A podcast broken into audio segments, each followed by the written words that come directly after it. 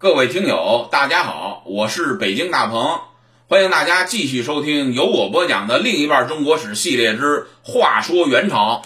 咱们书接上文，上一集咱们讲到啊，太史乌氏贵族呢害怕渐渐长大的铁木真有朝一日会来报仇，并重新夺回蒙古部部落首领的位置，于是呢，他们就决定斩草除根，抓捕铁木真。被太史乌氏骑兵围捕的铁木真呢，刚刚走出林子，就被太史乌氏人给发现了。铁木真呢，一看有埋伏，赶紧快马加鞭往外就跑。没想到呢，太史乌氏的骑兵呢，早就布置好了绊马索、陷马坑，把铁木真绊的是人仰马翻。于是呢，铁木真就成了太史乌氏人的俘虏，被太史乌氏的人呢给带上了木枷。铁木真心想呢，这下彻底完蛋了，五命休矣。落在太史乌氏的人手里，那可就惨了。他们视我为眼中钉、肉中刺，必欲除之而后快。铁木真呢，没想到太史乌氏人啊，并没有杀他，而是把他交给牧民看管，一家一户啊轮流看管。蒙古部落啊，那个时候没有监狱，抓了重要囚犯呢，只好你们家看一天，我们家看一天，他们家再看一天。根据蒙古秘史记载啊，太史乌氏的首领塔里忽台后来说啊，他原本是想要杀死铁木真。但那时呢，有一股不可抗拒的力量阻止了他。虽然这股力量是什么呢，我们无从得知。但可以肯定的是，此时在铁木真的身上，已经逐渐、已经逐渐显露出一代天骄的王者风范。铁木真呢，带着沉重的木枷，被当作囚犯看管了起来。铁木真呢，觉得这么下去肯定不行。塔里忽台呢，早晚有一天要对我下毒手，我必须得找机会逃跑，不能在这儿苟且偷生，坐以待毙。苍天呢不负有心人，太史乌氏人呢有一次聚会的时候，负责看守铁木真的是一个少年，而且呢他看管的也不严。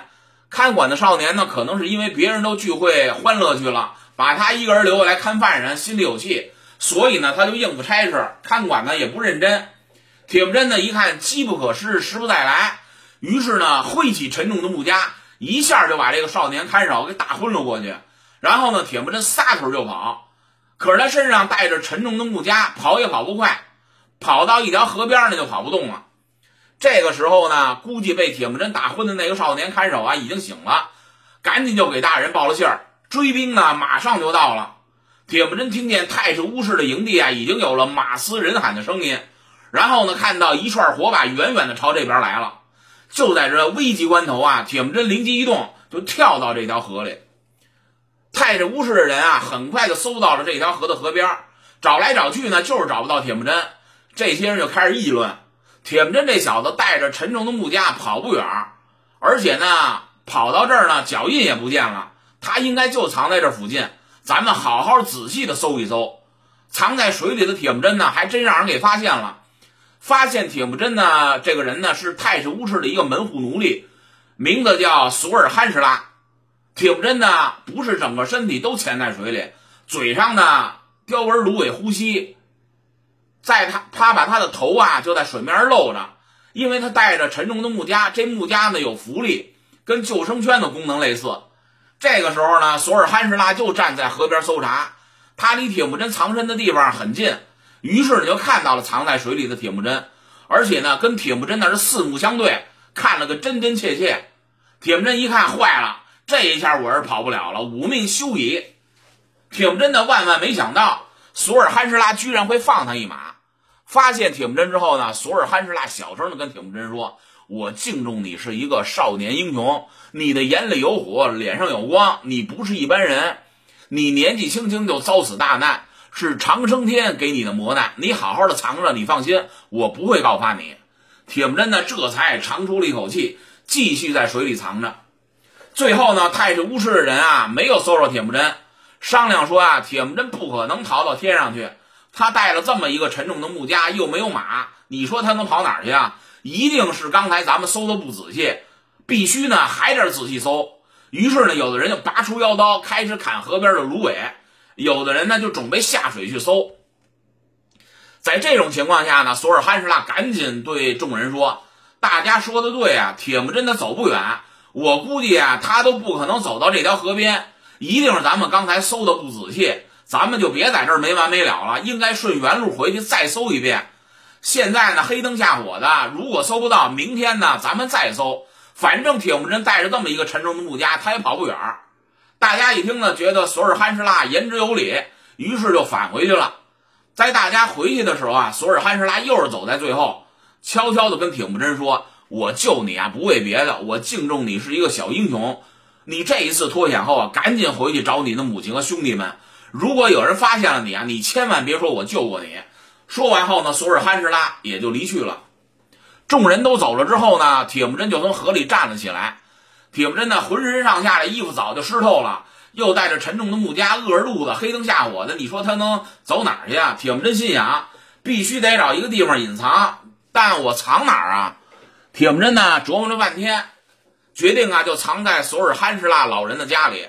索尔汗什拉呢，发现了我，却没有抓我去领赏，而且之前呢，我挨我被挨家挨户看管的时候啊。索尔汗什拉他们家也看管过我，他们家的人对我都不错，对我特别好，给我肉吃，还给我马奶喝。因此呢，铁木真就决定去索尔汗什拉的家里。但是呢，索尔汗什拉呢已经骑马走了，黑灯瞎火的。你说我怎么去才能找到他们家呢？这里就可以看出铁木真的智慧。他早就观察到啊，索尔罕什拉是一个非常勤劳的牧民，他们家呢整天都在制作奶酪。所以呢，他们家有一种特征，什么特征呢？就是搅奶器搅动的声音。于是呢，铁木真就带着木家潜入了太史乌氏的营地，凭着自己的耳朵听，终于听到了搅奶器搅拌的声音。对，对于这个时候铁木真来讲啊，这个搅奶器搅拌声音就是玉音，可算是找到恩人家了。铁木真呢，就钻进了索尔汗什拉的帐篷。对索尔汗什拉说：“大叔，我没地方去，求你收留我。”索尔汗什拉看见铁木真啊，震惊的搅奶器差点没掉地下。小祖宗，你怎么找我来了？我不是让你赶紧跑吗？你这不是害我吗？索尔汗什拉呢，大惊失色。一旦被太岁无事的贵族发现铁木真藏在自己的帐篷里，有可能他们全家都性命不保。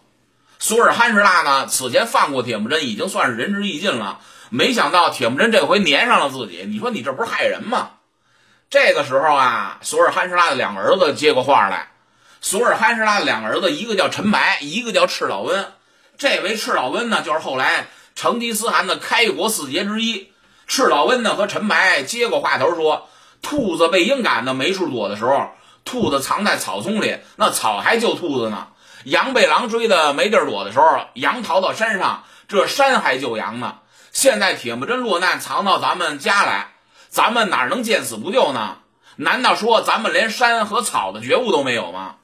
蒙古人啊，说话特别爱用比喻，就像寓言似的。索尔罕什拉呢，一看俩儿子都这么说，难道说我的觉悟还不能比我这俩儿子还低吗？那就豁出去了，救铁木真吧。于是呢，索尔罕什拉就吩咐俩儿子：“你们俩先得把铁木真那个木枷给卸了。”再把他的湿衣服给换下来，上厨房呢，给他拿一碗煮肉，取一碗马奶，让他吃饱了喝足了。然后呢，索尔罕什拉又一招手，铁木真感觉眼前一亮，出来一个小美女，十来岁儿这个小女孩谁啊？索尔罕什拉的闺女，名叫何达安。索尔罕什拉呢，就跟女儿说：“去把铁木真的哥哥的袍子你给我烤干了，然后呢，给他找一件干衣服让他穿着。”最让索尔罕什拉纠结的是啊，把铁木真藏在哪儿呢？天一亮，塔里忽台必然会派人到处搜查。这家里就这么大的地方，你说能把铁木真藏哪儿？小姑娘何达大眼睛忽闪忽闪，灵机一动，就有主意了。一指门口刚捡的一车羊毛，就把铁木真藏在羊毛堆里，绝对不会有人想到羊毛堆里藏着人。大家一听呢，行，这个主意不错。于是铁木真呢，就真的藏到这堆羊毛。羊毛堆里了，索尔罕什拉呢和他的俩儿子忙活别的事儿，就让何达安留下来照顾铁木真。虽然呢蒙古高原上昼夜温差比较大，夜里呢天气也比较凉爽，但是这毕竟是夏天，人藏在厚重的羊毛堆里还是暑热难当。所以呢铁木真待了一会儿都热的不行，非常难受，就跟何大人说：“我太热了，你能不能把这羊毛给我去掉一点？”何大人赶紧跟铁木真说：“你千万别出声。”你要想保住自己的性命，就得忍。你在河里都躲了这么长时间，这羊毛堆里有什么不能藏的？当然，何大人也知道铁木真难受，就给他拿下去了一些羊毛，而且呢还用袖子给铁木真扇着风，又给他端来吃喝的东西。铁木真呢觉得这小姑娘哎实在是不错，长得又挺漂亮，多善良的一个人啊，温柔可人，而且呢还漂亮温柔善解人意，真的是越看越好看，这心里啊越来越欢喜。于是呢铁木真就情不自禁嘟囔了两句：“可惜，真是可惜。”何大安正在照顾铁木真呢，一听他怎么说可惜，就问你可惜什么呀？铁木真就说啊，可惜我定亲了。何大安毕竟是冰雪聪明的小姑娘，一下子这脸就红到耳根子。你这家伙已经命悬一线，一只脚都迈进了鬼门关，你还有功夫在这瞎琢磨？你就好好在这躲着吧，天一亮就有人来搜查了，你就别再胡思乱想了。铁木真呢，经不住这一晚的折腾，又在水里泡着，又在羊毛堆里躲着。很快呢，就呼呼的沉沉睡去。天呢刚一放亮的时候，何大安就赶紧跑过来说：“不好了，不好了！塔里呼台的人来搜查了，你你可千万要藏好，千万不能出来。”铁木真，你说他能不听话吗？大气儿都不敢出。何大安呢，把昨天拿去的那些羊毛呢，又给铁木真给盖上。过了一会儿呢，就听见皮靴踏地的声音，一帮人呢冲进了索尔汉什拉的帐篷，人声鼎沸，有人在喊：“仔细搜搜！”铁木真那小子到底藏哪儿了？索尔汉什拉呢？特别紧张，就在这儿琢磨，八成是有人告密啊！因为昨天他们在河边搜查铁木真的时候，就是索尔汉什拉阻挠的，说不定有人起了疑心。这帮人呢进了索尔汉什拉的帐篷，这帐篷呢一进门就一目了然，啥也没有。这帮人很不甘心，有的人呢就盯住了这一车的羊毛，走到跟前呢，拔出佩刀就往羊毛里戳插。一刀没插着呢，两刀没插着，你要是第三刀、第四刀，这就难免了。这个时候呢，索尔哈什拉和他的两个儿子非常紧张，面色大变。正在这个铁木真命悬一线、生死的关键时刻，何大安小姑娘说了一句话：“你们真好玩，这大热天的，人要是藏在羊毛堆里躲一宿，闷一点闷死了。你们一点常识都没有，太好玩了。”这帮人呢，看着十来岁的小姑娘何达安天真可爱的样子，一想也是这么个道理儿，咱就别在这费劲了。这一车羊毛都刨下来，多费劲儿啊！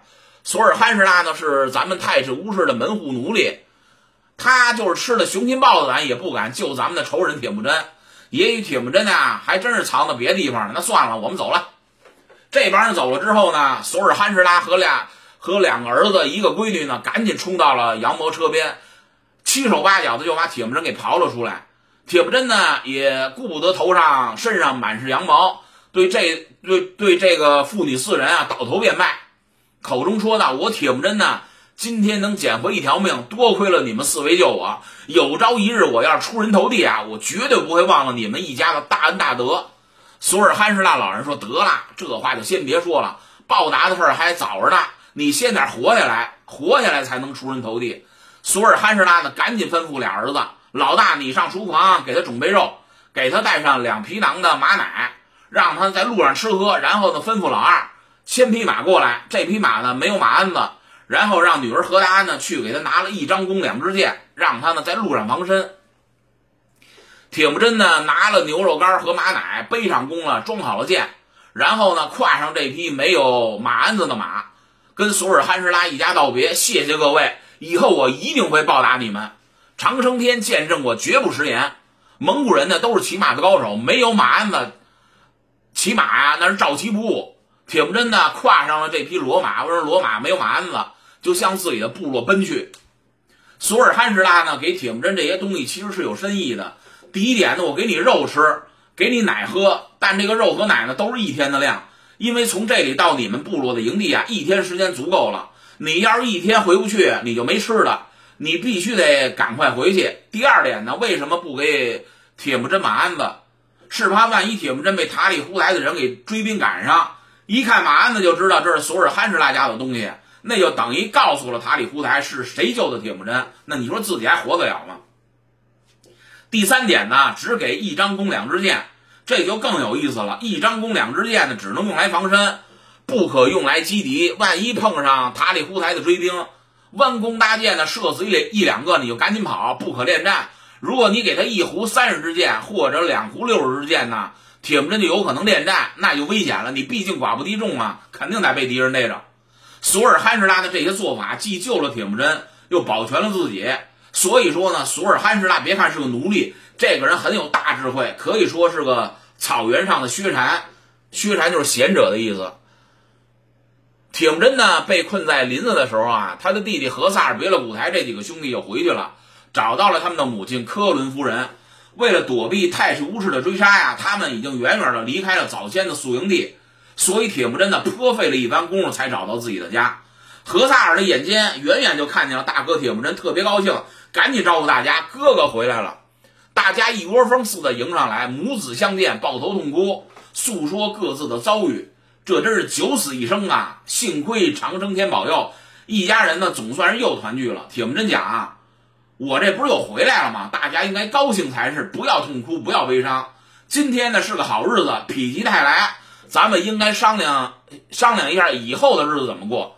这个地儿呢，咱是不能待了，咱们得另择一处水草丰美之地居住，好歹呢躲开太史无氏人的追杀。于是呢，科伦母子就迁徙到了一个。水草丰美的地方，铁木真呢每天跟几个兄弟牧马，照顾母亲，操持家务，小日子过得也是和和美美、平平静静。这个时候呢，铁木真他们家已经由贵族变成了一般的牧民，甚至呢连中等的牧民都算不上。家里最宝贵的财产呢就是九匹黄骠马。这九匹黄骠马呢，在铁木真被擒的时候丢了一匹，因为他连人带马都被太叔人给抓了。然后呢，他从索尔罕什拉家回来的时候又骑了一匹马。但是呢，骑回来的这匹马呢不怎么样。你想，一个奴隶的马，它肯定不是什么好马。所以呢，铁木真一家呢就对这八匹黄骠马呢格外看重，这是家里最宝贵的财产。没想到呢，有一天盗马贼就把这匹这八匹黄骠马给偷走了。这八匹黄骠马一丢啊，铁木真一家就等于遭到了灭顶之灾。盗马贼偷马的时候啊，别了古台，骑着铁木真从。索尔哈什拉家骑回来的那匹马去打猎了，直到日薄西山的别了古台才骑着那匹马回来，肩膀上担着猎物，土拨鼠什么之类小兔子。铁木真呢就看了别了古台，十分焦急的迎上去说啊：“咱们家那八匹黄骠马丢了。”别了古台一听就急眼了，没有那八匹马，我们靠什么生活呀？所以别了古台。在马上就说我去追，何萨尔拦住了别的古台。你打了一天猎，对家里贡献也不小，也挺累的。加上你又刚回来，满面风尘，要追也得我去追。铁木真一看呢，自己作为长兄，保护家中的财产那是责无旁贷。你们俩谁也别争了，我去吧。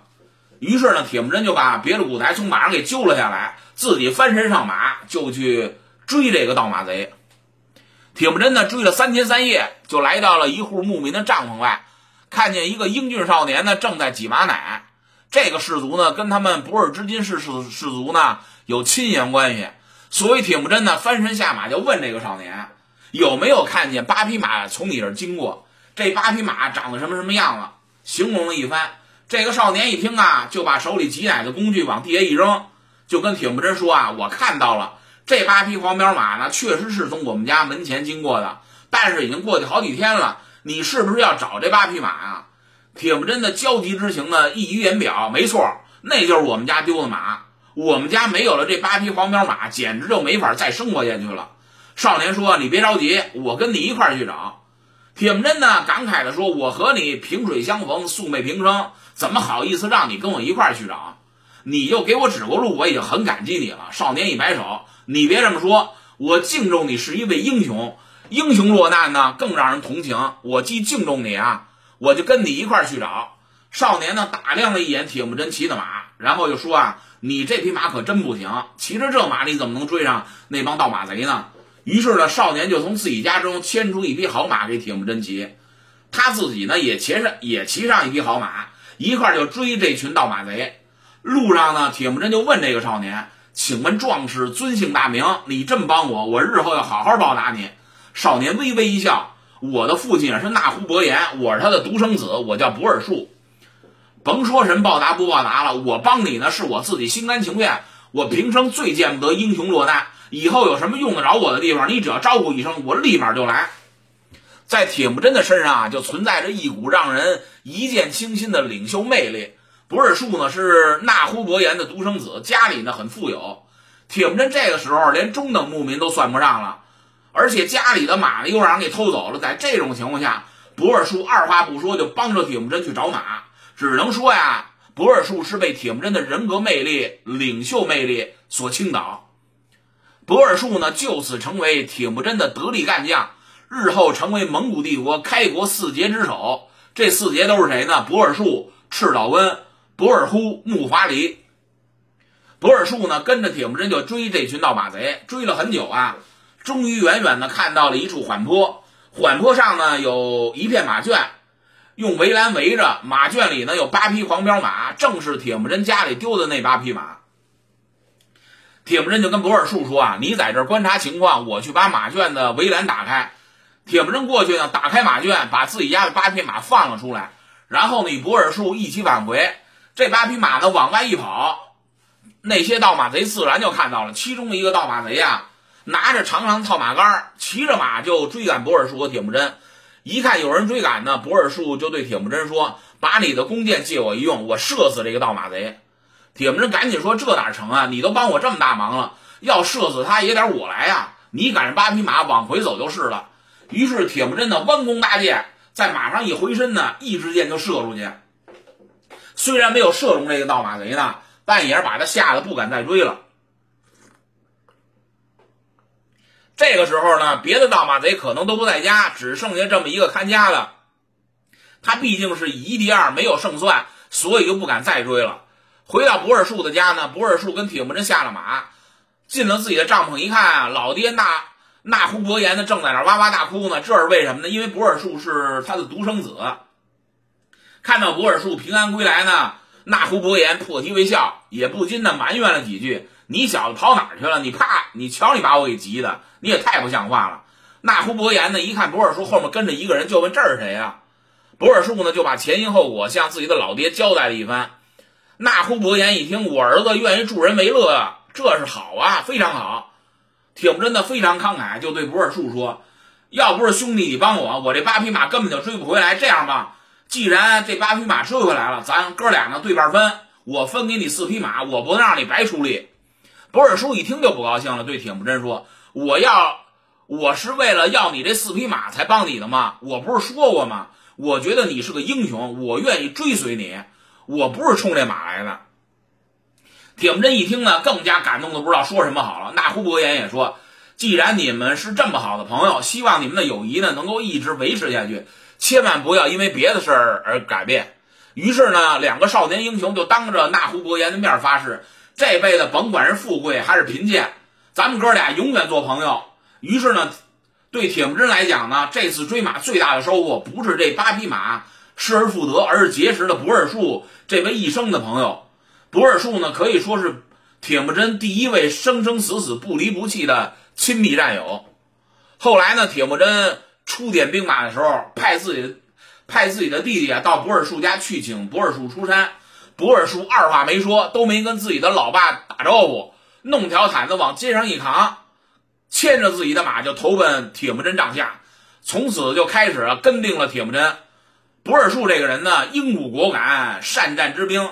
铁木真发迹以后呢，不尔术就成为他帐下的第一大将，帮助铁木真出谋划策，冲锋陷阵，甭管是运筹帷幄还是决胜疆场，不尔术都为铁木真立下了赫赫战功。铁木真呢，能从艰难的生存环境中走出来，最后成了统一草原的成吉思汗，离不开这些草原上杰出人才的帮助。